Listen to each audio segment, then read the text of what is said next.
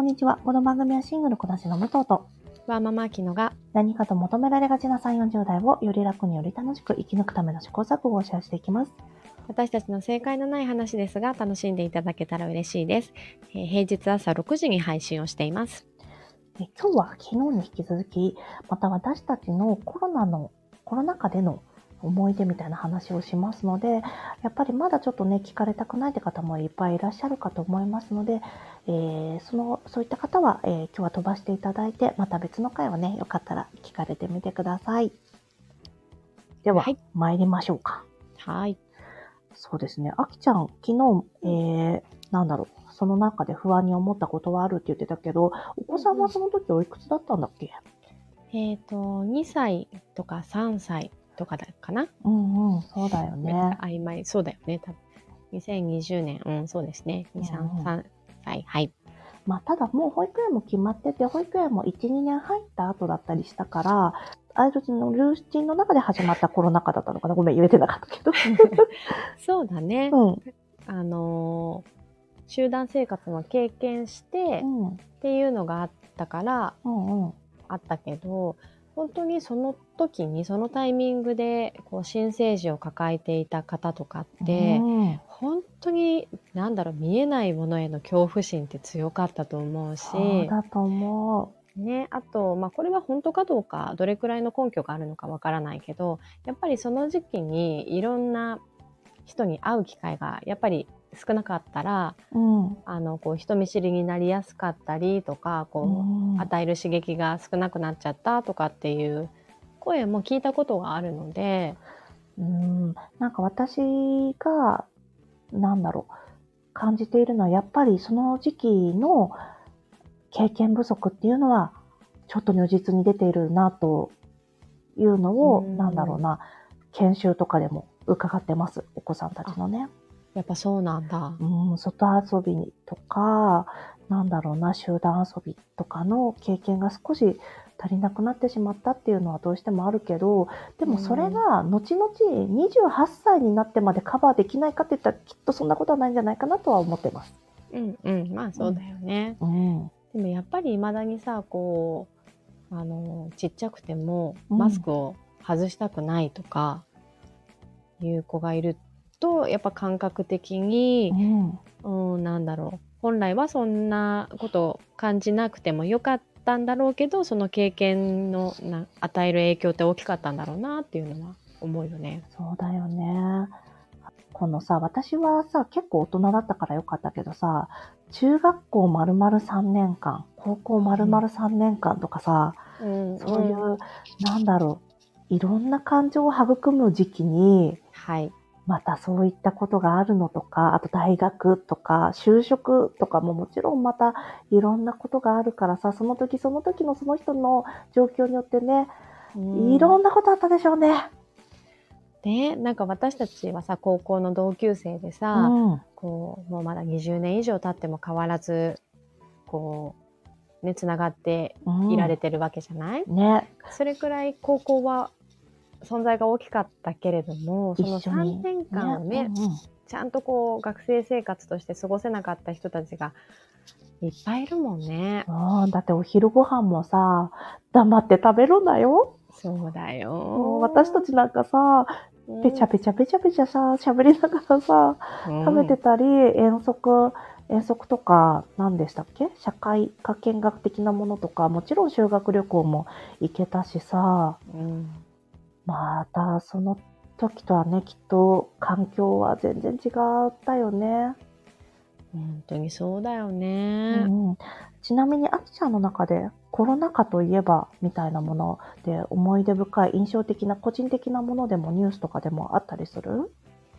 個人的なものそうだねえっ、となんやかんやと仕事をしていてその、結婚式の仕事をしていてねうん。こう、えーやっぱりこうできなかできないっていう選択をする人とかそうだよね。ね本当にそこにはさもういろんな葛藤があって泣く泣くキャンセルとかされた方をいっぱい見てきたけどそうだよね。うんでもなんだろうでもやりますって決めた方でうん。こう2人だけ当日はねうん。いるんだけどこう iPad とかこうオンラインでつないでうん。見てもらうであのコース料理もこうんう事前発送して、皆さんで一緒に召し上がっていただく、そういうのとかいったサービスをされてたんだね。うん、うん。そうそうそうそうだからあの遠方で東京まで来るのが大変なおばあちゃんも見れたりとか、うん。うん、そうだね。ね、きっと今まではそこに行けないんだったら花嫁姿見れないわってなってたところが、オンラインがありますよっていうのはあのいなんだろう良かった一つの変化ではあるんじゃないかなと思うんだよね。確かにね、今までだったらそこで試行錯誤するまでもなく諦めてたものを、そうそう。どうにかしようって思う機会になったってことだね。ねなんか考えることができたよねきっとみんなオンラインあの在宅とかもそうだけどさ、どうにかできないかなってある意味こうちゃんと考える機会が私たちはあのタイミングで与えられてたよね。うん、本当にね。私は個人的には、うん、あきちゃんと京都でばったり会ったのを覚えていますか？あれすごかったよね。あれ何月だったんですかね？夏かな？そうだね。6月、7月ぐらいだったのかな。あそうだそうだ。うん、そうそう。私がエースホテルの開業、京都のエースホテルが開業して、で、あの、旅行に行ったんだよね。で、その時に、なんだっけ、あそこの喫茶店。井野田さん、あ井野田コーヒー。そうそうそう。井野田コーヒーの本店の駐車場から、駐車場付近を歩くあきちゃんの後ろ姿を見つけて、うんうんあれはあきちゃんっぽいけど、まさか京都でコロナ禍に見かけるなんてことないだろうって思ってたの。で私その時一人でフラフラしてて、まあ、井田さんでご飯食べてうんたんだけど、その後、あれもしかしてあきちゃんらしいぞってなったのを友達にね、伝えたら本当にあきちゃんだったんだよね。そうそうそう。で、次の日にエースまでね、あきちゃん遊びに来てくれて、家族で押しかけてそうね。そうそう、お部屋見てもらったんだよね。ほう、おしゃれだね、つってね。ね、本当だよね。そう、だからその時は、そうだ、GoTo もありましたね。そうだ、そう、そうだ。まだその時はね、GoTo は始まってなくて、うんうん。確か自民党の二階さんかなんかが内側にいて、その話になったんだよね。恩恵う受けた？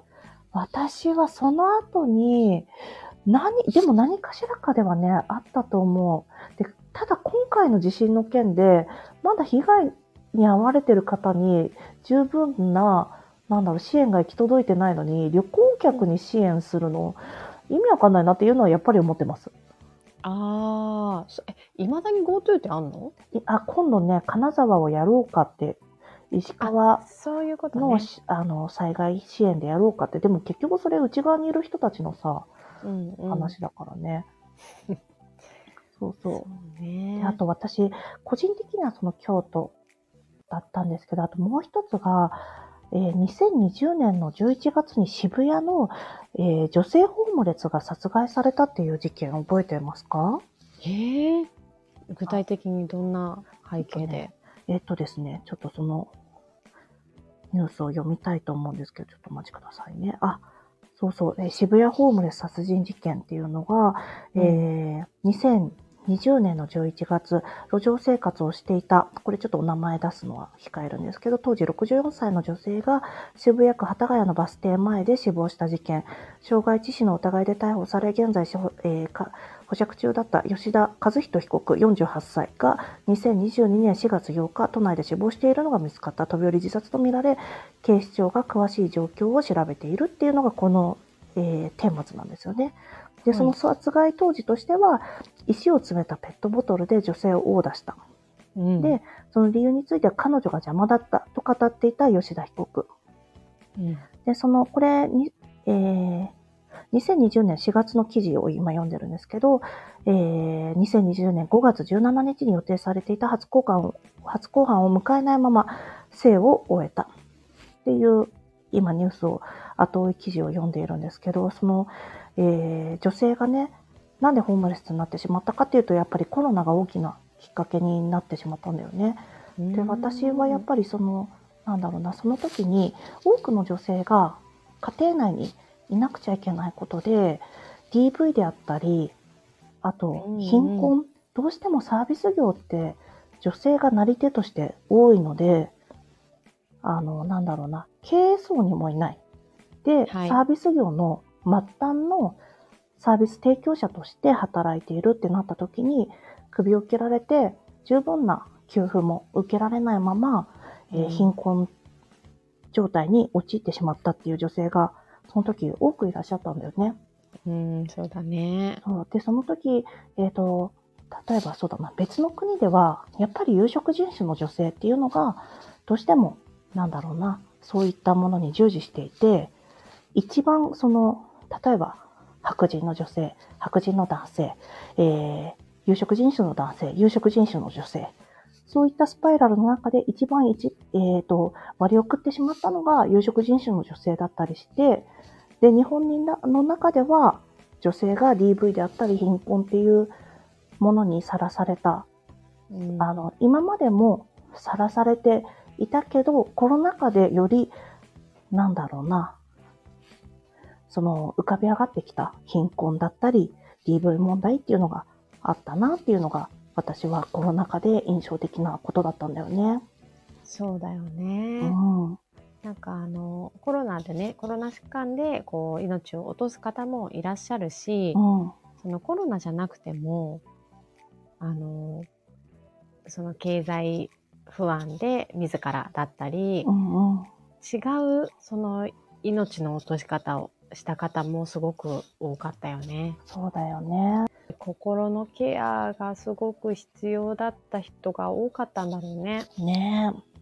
まだその問題って、実は多くの場合は解決できてないんですよね。うん、うん、家庭内にいなくちゃいけないことで、なんだろうな、DV に遭うとか、この女性が貧困に陥りやすいみたいな問題って、この中であぶり出されて可視化された問題だけど、またこうやって忘れてしまってる。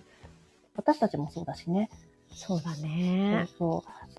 こうやって思い出して、んそういうことあったねって、また言っていくしかないのかなと思いましたね。あとやっぱりどうしてもシステムをを変えることで防げた、うんこれは問題だったんじゃないかなって思ったりもするので、ホームレス殺人事件についてはね、殺害事件についてはね。はい。ねえだから、ねどういう気持ちをどこに届けていくかっていうのは今後もコロナは何だろう私たちにとってはまあまだ身近な問題だけどそれ以外のことも一緒に合わせて考えなきゃなと思いましたね。そうだね。なんか、ついついね、こう忘れてしまうけれどうも、ん、ちゃんとこうやって思い出して問題をしっかりこう浮き上がらせて、うん、うんすぐすぐにあの社会を変えることはできないにしても、うん、やっぱりこう思い出し続けることでちょっとずつ変化が起こることをこう、ね、願うというか、まあ、行動していくしかないよね。うん、そうだね。はい。ということで私たち2日間コロナにの、コロナ禍の思い出というか、まあまだ終わってない方の方もね、方もいらっしゃると思うので、はいなんだ。ろう。現状こうですね。という話を。でもやっぱりさ、おにあ、そう。